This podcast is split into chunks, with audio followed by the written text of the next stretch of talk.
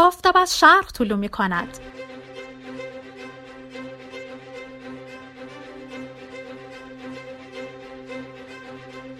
شب خوش.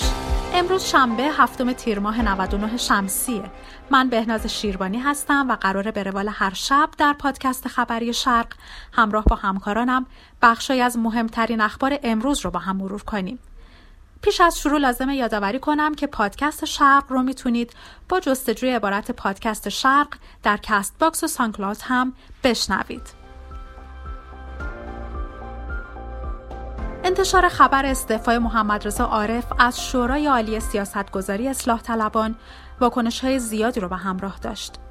مهمترینش این بود که چرا این استعفا اینقدر دیر یعنی بعد از چهار ماه اعلام شده چرا حتی اعضای خود شورا هم از این استعفا با خبر نبودن.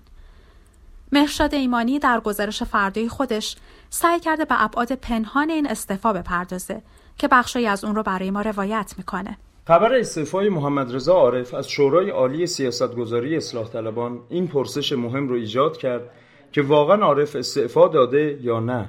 و اگه استعفا داده این استعفا مربوط به چه زمانی هست؟ در این بین اما انگار دست کم اعضای این شورا از استعفای رئیس شورا بی اطلاع بودند و میگن که ما هم از طریق رسانه ها متوجه استعفای عارف شدیم.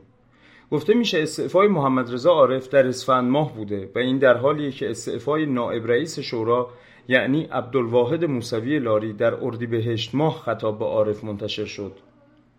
موسوی لاری در خط نخست استعفای خودش نوشته بود برادر ارجمند و معزز جناب آقای دکتر محمد رضا عارف رئیس محترم شورای سیاستگذاری اصلاح طلبان دامد برکاتو همین یک خط نشان میده اگه استعفای عارف در اسفند ماه بوده یا نائب رئیس شورا از استعفای عارف خبر نداشته که استعفای خودش رو خطاب به عارف نوشته یا اگه مطلع بوده عارف از استعفای خودش پشیمون شده بوده. که در اردی بهشت ماه موسوی لاری همچنان او رو رئیس شورای عالی سیاست گذاری خطاب می‌کنه. از طرفی اگه عارف استعفا داده بود معلوم نیست که چرا علیرضا خامسیان از نزدیکان عارف و مدیر روابط عمومی بنیاد امید ایرانیان در اردیبهشت سال جاری گفته بود خبر استعفای عارف از شورای عالی سیاستگذاری صحت ندارد. این موضوع شایعه است و استعفایی در کار نیست. این سخن خامسیان و تکذیب او در اردیبهشت یعنی بعد از استعفای عارف در اسفند 98 در حالیه که روز گذشته او در گفتگو با خبرگزاری برنا خبر استعفا رو تایید کرد و گفت در اسفند ماه سال گذشته عارف نامه ای خطاب به داوود محمدی دبیر کل انجمن اسلامی معلمان نوشت و از سمت خود در شورای عالی سیاستگذاری کنارگیری کرد. این موضوع به اسفند ماه باز میگردد. او در پاسخ به این سوال که چرا استعفای عارف با تأخیر رسانه ای شد گفت محمدی قرار بود در اولین جلسه شورای هماهنگی جبهه اصلاحات این موضوع را مطرح کند چون اساس تشکیل شورای عالی سیاستگذاری اصلاح طلبان شورای هماهنگی جبهه اصلاحات بود.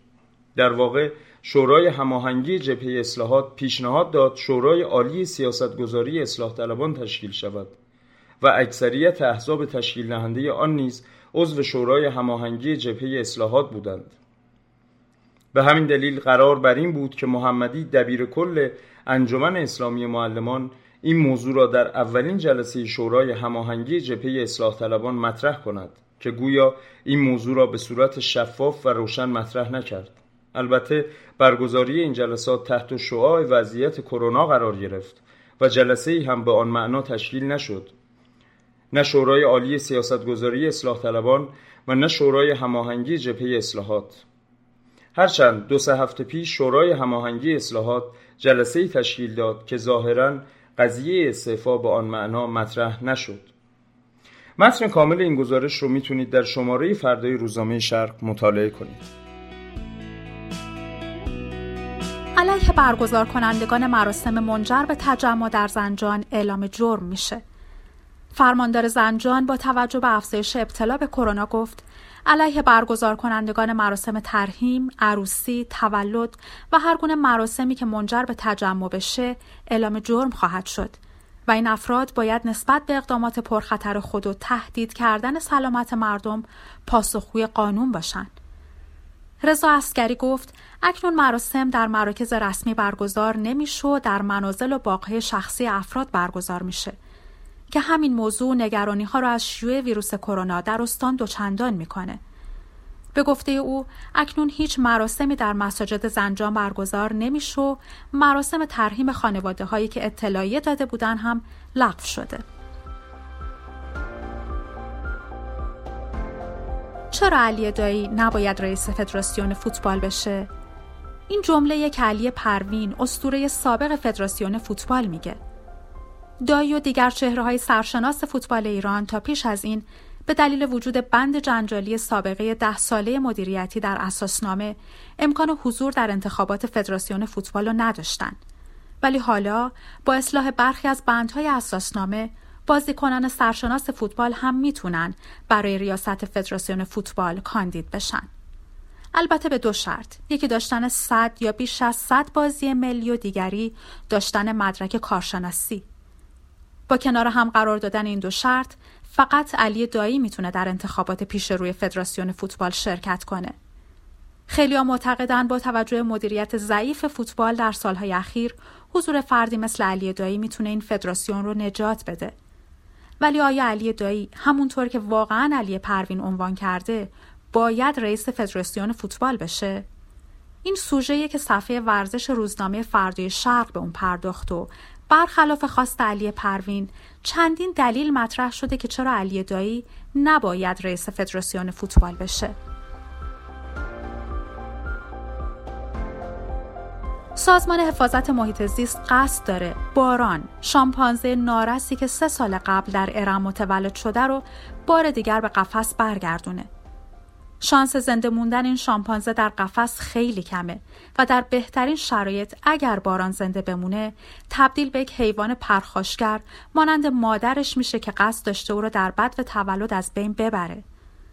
اما اینکه چرا سازمان حفاظت محیط زیست از دامپزشک سابق ارم شکایت کرد و موضع باغ وحش ارم به عنوان یکی از زیر مجموعه های بنیاد مستضعفان در این رابطه چیه؟ پرسش هایی که در گزارش فردی شرق به اون پرداختیم. لیلا مرگن گزارش میده.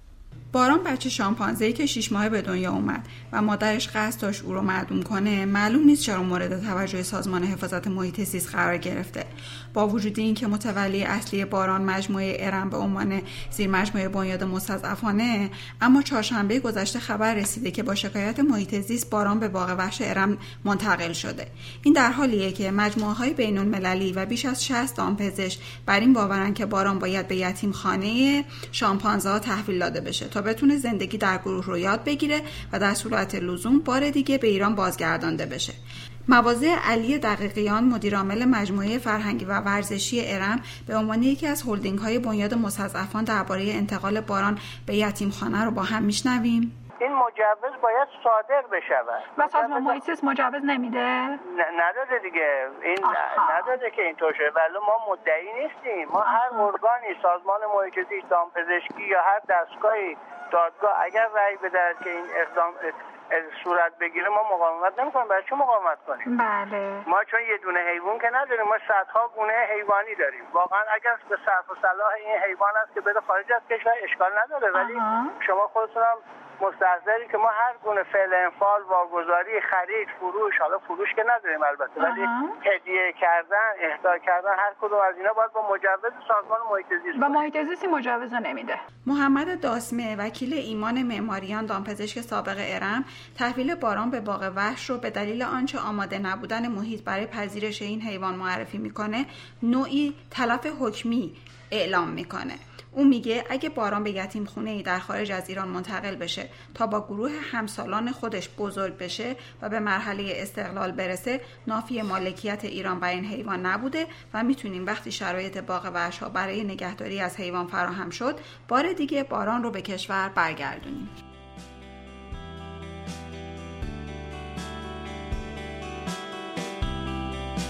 خبر انتقال اختیار صدور مجوز سریال های توضیح شده در ویودی ها از سازمان سینمایی به صدا و سیما چند روزی حسابی سر و صدا کرده. شبکه نمایش خانگی طی چند سال اخیر به لحاظ تعدد و یا جلب حضور حداکثری هنرمندان پیشرفت محسوس و چشمگیری داشته. و طی سالهای اخیر به همین میزان درخواست صدور مجوز در این مدیوم هم زیاد بوده و هست. چگونگی نظارت از سمت صدا و سیما بر روی تولیدات شبکه نمایش خانگی موضوعی که توجه بسیاری رو به خودش جلب کرده. برخی معتقدند نظارت بر این تولیدات با مترو معیارهای تلویزیون باعث ضعیف شدن هسته های تولیدی شبکه نمایش خانگی میشو شاید زائقه مخاطب شبکه نمایش خانگی رو به هم بریزه و به بیان دیگه مخاطب این مدیوم با این تغییر نگاه دچار سردرگمی بشه برخی دیگه هم گمان می‌کنن شاید در این میان با نظارت دوگانه ای از سمت سازمان صدا و سیما بر محتوای تولیدات شبکه نمایش خانگی مواجه بشیم. اینکه در جریان این تغییر و تحول ممکنه چه شرایطی رو در حوزه شبکه نمایش خانگی تجربه کنیم موضوع گزارش صفحه شش شرق یک شنبه است که پیشنهاد می‌کنیم این گزارش رو بخونید. هر 13 دقیقه یک نفر در ایران بر اثر کرونا میمیره. معاون کل وزارت بهداشت اعلام کرد هر 13 دقیقه یک نفر بر اثر کرونا در کشور جان میبازد و هر 33 ثانیه یک نفر در ایران به بیماری کووید 19 مبتلا میشه. ایرج حریرچی در نشست خبری وزارت بهداشت گفت هر فرد ناقل کرونا می‌تونه بدون فاصله گذاری اجتماعی 406 نفر رو مبتلا کنه. او از افرادی که قبلا به کرونا مبتلا شدن و افرادی که آنتیبادی های اونها مثبت شده و تصور می‌کنن ایمنن خواست فاصله گذاری رو رعایت کنند چون هنوز نمی‌توان اعلام کرد این افراد در برابر کرونا ایمنن تا کنون بیش از 217 هزار نفر در ایران به کرونا مبتلا شده و دست کم ده هزار نفر بر اثر این بیماری در این کشور جان باختند. آقای حریرچی همچنین از آغاز فعالیت پویش من ماسک می‌زنم خبر داد. امروز خوشبختانه پویش استفاده همگانی از ماسک با هشتک من ماسک می‌زنم در کشور آغاز میشه که انتظار ما از همگان اینه که با هر دیدگاهی و هر نظری همکاری و همراهی در این کار بزرگ داشته باشن مهم دیگه که بهش توجه کنید جوانان نوجوانان و حتی کودکان به ظاهر سالم یا دارای علائم خفیف بیماری کرونا عامل مهم انتقال بیماری به دیگران خصوصا پدر مادر خودشون و افراد مسن و پیر هستند. بنا به اعلام اخیر مرکز کنترل بیماری های ایالات متحده CDC به ازای هر نفر بیمار تشخیص داده شده کرونا ده نفر مبتلای دیگه در سطح جامعه وجود داره که تشخیص داده نمیشن. در افراد زیر پنجاه سال و خصوصا در افراد جوان و با سن کم احتمال ابتلا به بیماری بدون علامت و یا کم علامت خیلی زیاده. جوانان مبتلا ناخواسته و نادانسته اطرافیان و نزدیکان خودشون رو به بیماری منتقل می‌کنند که گاهی منجر به مرگ و میر و بستری طولانی مدت این عزیزان میشه.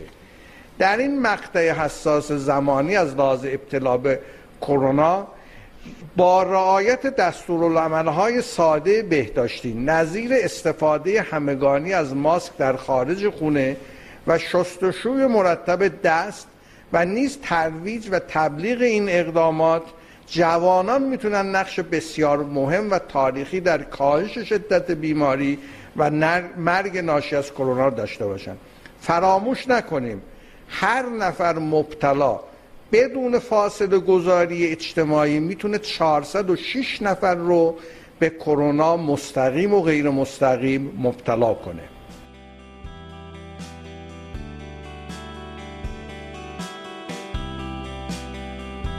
ممنون که شنونده پادکست شرق بودید. ما رو به دوستانتون هم معرفی کنید و تا فردا مواظب خودتون باشین.